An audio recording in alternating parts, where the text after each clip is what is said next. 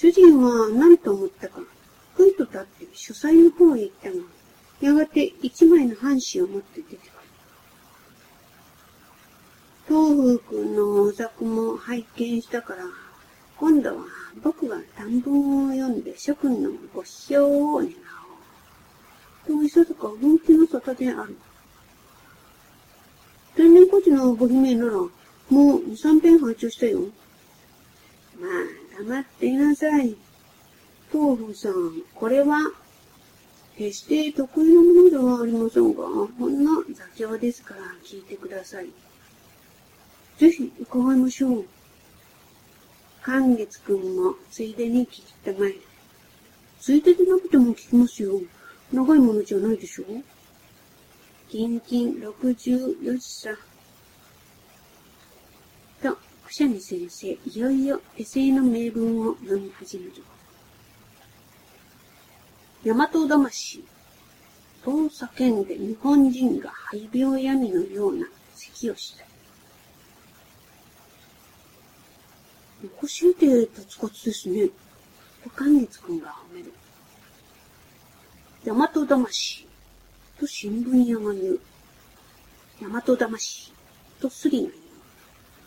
大和魂が一躍して海を渡った。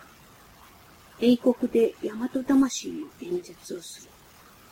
ドイツで大和魂の芝居をする。なるほど、これは天然孤児以上の差だ。と、今度はメイティ先生が反り返ってみせる。東郷大将は大和魂を持っている。魚屋の銀さんも大和魂を持っている。詐欺師、山師、人殺しも大和魂を持っている。先生、そこへ今月も持っているとつけてください。大和魂はどんなものかと聞いたら、大和魂さと答えて行き過ぎた。五六軒行ってから、えへんという声が聞こえた。その一個はおできだ。君はなかなか文才がね。それから次の子は？三角なものが大和魂か、四角なものが大和魂か。大和魂は名前の示すこと、魂である。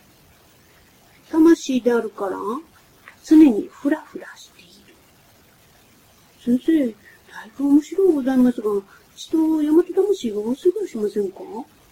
と豆腐君は注意する。男性と言ったのはモランメイティである。誰も口にせぬものはないが、誰も似たものはない。誰も聞いたことがあるが、誰も会ったものがない。大和魂はそれ、天狗の単位か。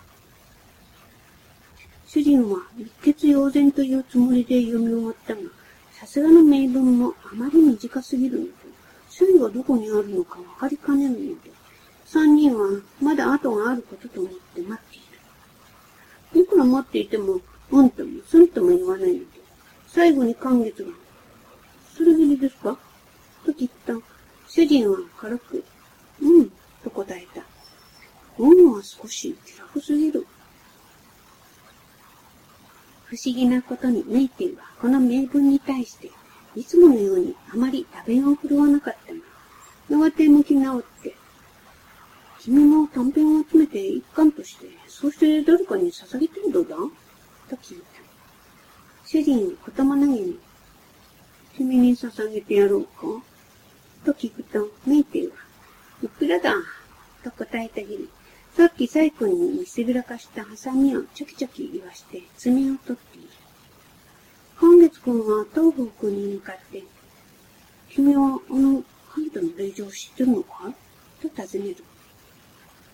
この頃、朗読会へ招待してから講演になって、それからは始終交際をしている。僕はあの令状の前に出ると、なんとなく一種の観念されて、当分のうちは詩を作っても、歌を読んでも、愉快に情が乗って出てくる。この集中にも、恋の詩が多いのは全くああいう異性の保有からインスピレーションを受けるからだろうと思う。それで僕はあの令状に対しては、切々に感謝の意を表しなければならんかな。この木を利用して、我が衆を捧げることにしたのぞ。昔から夫人に親友のないもので立派な詩を書いたものはないそうだ。そうかなと、寛月君は顔の奥で笑いながら答えた。いくら打弁家の寄り合いでも、そう長くは続かんものと見えて、談話の火の手はだいぶ下火になった。我が輩も彼らの変化なき雑談を終日聞かねばならぬ義務もないから、失敬して庭へカマキリを探しに行ってた。青霧の緑を綴る間から西に傾く日がまだらに燃えて、幹にはつくつく胞子が懸命に鳴いている。晩はことによると一雨かかるかもしれない。